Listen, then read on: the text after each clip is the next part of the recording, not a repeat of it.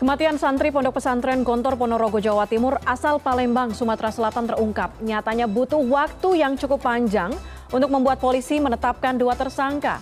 Lantas bagaimana jerat pidana atas kasus dugaan penganiayaan ini? Bergabung bersama kami Suparji Ahmad, pakar hukum Universitas Al-Azhar. Dan sebelumnya kami telah menghubungi pihak Pondok Pesantren Gontor, Polres Ponorogo hingga Kemenak. Namun sejumlah pihak nampaknya bungkam, belum dapat bergabung dalam diskusi malam ini. Saya sapa Pak Suparji, selamat malam. Selamat malam, Mbak.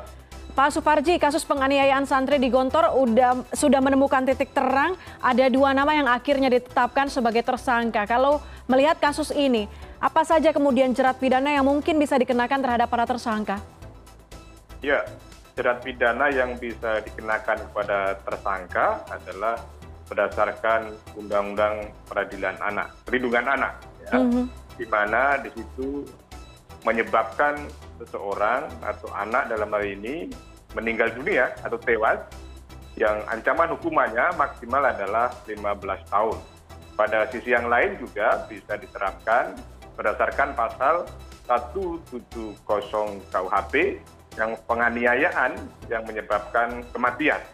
Saya kira apa yang dilakukan oleh polisi itu sudah berjalan dengan baik dengan jeratan pasal pasal yang secara maksimal untuk menjerat kepada para pelaku terutama kepada para tersangka tadi.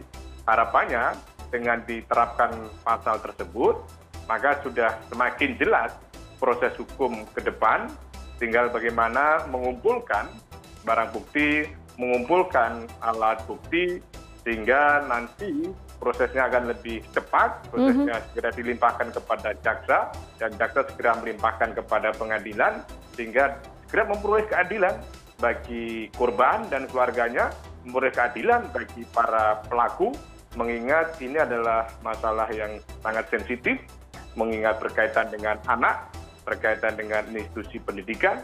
Maka untuk itu saya kira ini harus segera cepat proses hukumnya sehingga semakin jelas nah pada tahapan berikutnya kita mengapresiasi apa yang dilakukan oleh kepolisian melakukan pendalaman melakukan pengembangan terhadap kemungkinan ada pihak pihak lain yang juga terlibat. Demikian pula melakukan pengembangan terhadap adanya dugaan menghalangi penyidikan atau menghilangkan barang bukti. Karena harapannya adalah bahwa perkara ini mestinya ada pertanggungjawaban ya yang jelas kepada siapa pun yang terlibat mengingat ini adalah satu kondisi yang sangat memprihatinkan kondisi yang sangat mengenaskan bagaimana seorang anak yang sedang menempuh pendidikan tapi kemudian akhirnya ya meninggal dunia. Namun demikian kita juga harus mengatakan bahwa ini pada dasarnya adalah satu satu tindakan satu perilaku yang di luar kontrol di luar kendali dan ini adalah sebagai sebuah tindakan mungkin saja kesilapan ketidaksadaran dan kemudian menyebabkan situasi yang sangat sangat fatal tadi itu.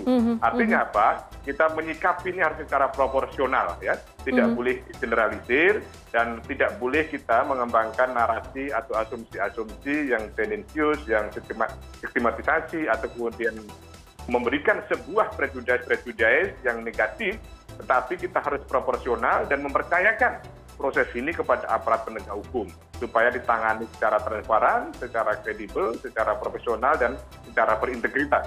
Jadi semua pihak menahan diri dan mempercayakan semuanya kepada penegak hukum. Baik.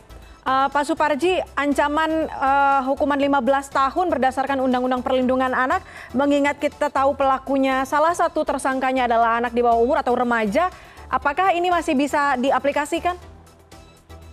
Ya, saya kira ini ancaman hukumannya secara normatif begitu. Tetapi dalam sistem peradilan anak, dalam konteks perlindungan anak, salah satu perbedaan yang mencolok adalah tentang pendekatan konsep restoratif justice, okay. pendekatan uh, diversi, pendekatan misalnya ada upaya untuk mencapai sebuah kesepakatan dengan korban, dengan maksudnya dalam ini tentunya keluarga korban ya, karena dalam konteks undang undang perlindungan anak ini memperhatikan masa depan pelaku mengingat perlunya adanya satu upaya upaya untuk penyadaran melalui pendidikan melalui pendampingan.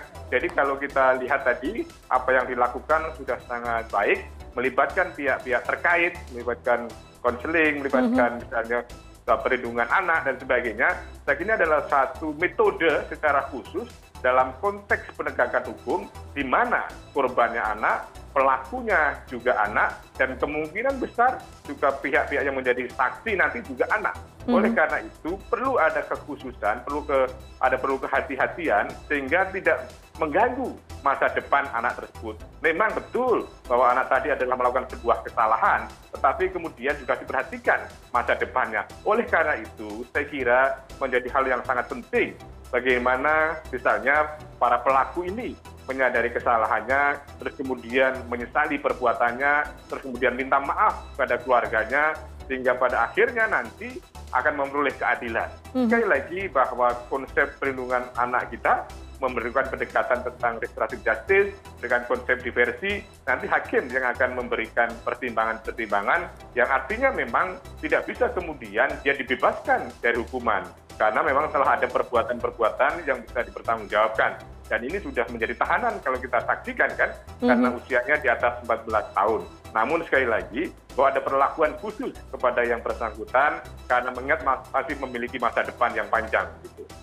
Baik, di luar jerat pidana uh, jerat pidana kepada tersangka, sebelumnya kita tahu uh, pihak pondok pesantren ini agak sulit begitu untuk digali fakta dari pihak pondok pesantrennya mengenai kasus ini karena kematian sang murid dianggap pihak ponpes adalah karena dugaan kelelahan ada juga campur tangan rumah sakit dan juga dokter uh, di dalamnya ini bisa dianggap kemudian sebagai kebohongan atau masuk dalam kategori obstruction of justice ya saya kira tidak secara simplistis ya mengatakan apa yang dilakukan tadi itu dalam rangka menghalang-halangi penyidikan atau dalam rangka mempersulit proses hukum.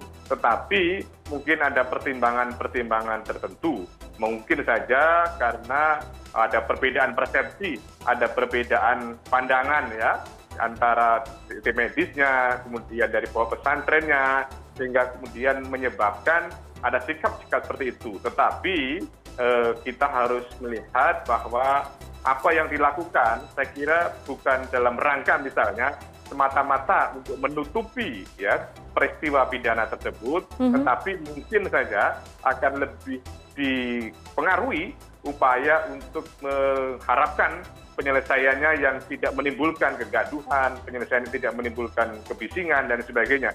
Jadi kita tidak bisa kemudian secara simplistis apa yang dilakukan dikonstruksikan sebagai sebuah upaya menghalang-halangi penyidikan atau kemudian obstruction of justice. Tetapi saya kira mengingat ini sudah terungkap siapa pelakunya, maka diharapkan pihak-pihak yang mengetahui, mengalami, dan mendengarkan secara langsung mendukung membuat terang benderangnya perkara itu. Jadi polisi ketika bermaksud mengembangkan adanya dugaan unsur-unsur tadi, obstruction justice, harus proporsional. Tidak bisa kemudian mengeneralisir begitu saja, lihat ada nggak menserianya, atau memang semata-mata karena ketidaktahuan, ketidakpahaman, apa yang dilakukan itu adalah bagian dari menghalang-halangi pendidikan. Oleh karenanya, menurut saya perlu pembuktian lebih lanjut, ada nggak niat jahat terhadap sikap-sikap sebelumnya. Kalau memang tidak ada, saya kira tentunya kemudian tidak bisa langsung saja dipidana dengan pasal tersebut. Dalam pandangan saya, apa yang dilakukan semata-mata untuk misalnya lebih melokalisir persoalan ini dan kemudian mencari titik temu yang lebih adil begitu ya. Baik, baik. Uh, Pak Suparji, pertanyaan terakhir ini kita tahu ada beredar viral di lini masa mengenai surat dari wali uh, santri Gontor begitu yang uh, mengandung poin-poin kontroversial di dalamnya apa kemudian kemungkinan yang bisa terjadi dari viralnya? Kita belum tahu ini belum terkonfirmasi. Betul tidak ada surat ini datang dari siapa surat ini? Tapi apa kemungkinan yang bisa terjadi dalam proses penyidikan dengan adanya surat ini? Ya pertama kalau memang itu benar adanya saya kira perlu didalami ya perlu ditelusuri perlu dibuktikan sumbernya dari mana dan terus kemudian kebenaran substansinya termasuk juga niat apa yang dilakukan. Tetapi saya kira proses penyidikan ini tidak akan terpengaruh terhadap surat itu saja. Karena yang akan dilakukan oleh penyidik adalah bagaimana mengumpulkan alat bukti barang bukti yang mendukung terungkapnya peristiwa tersebut motif yang menyebabkan peristiwa tersebut dan kemudian bagaimana terjadinya peristiwa tersebut. Ada nggak misalnya menserianya ada nggak niat jahatnya? Atau kemudian unsur-unsur yang lain yang kemudian harus dibuktikan? Jadi saya kira penyidik penegak hukum lebih baik fokus kepada pengumpulan alat bukti, kepada barang bukti berkaitan dengan telah ditetapkannya dua orang tersangka tadi itu. Apa yang ada dalam kaitan itu, termasuk surat tadi itu, perlu dilakukan pendalaman, tapi tidak dapat mempengaruhi secara signifikan terhadap proses hukum yang sedang berjalan. Gitu. Baik, baik. Pak Suparji Ahmad, terima kasih banyak atas analisis Anda. Uh, pakar hukum dari pakar hukum pidana Universitas Al Azhar Indonesia. Terima kasih sudah bergabung bersama kami di CNN Indonesia Connected. Selamat malam. Malam.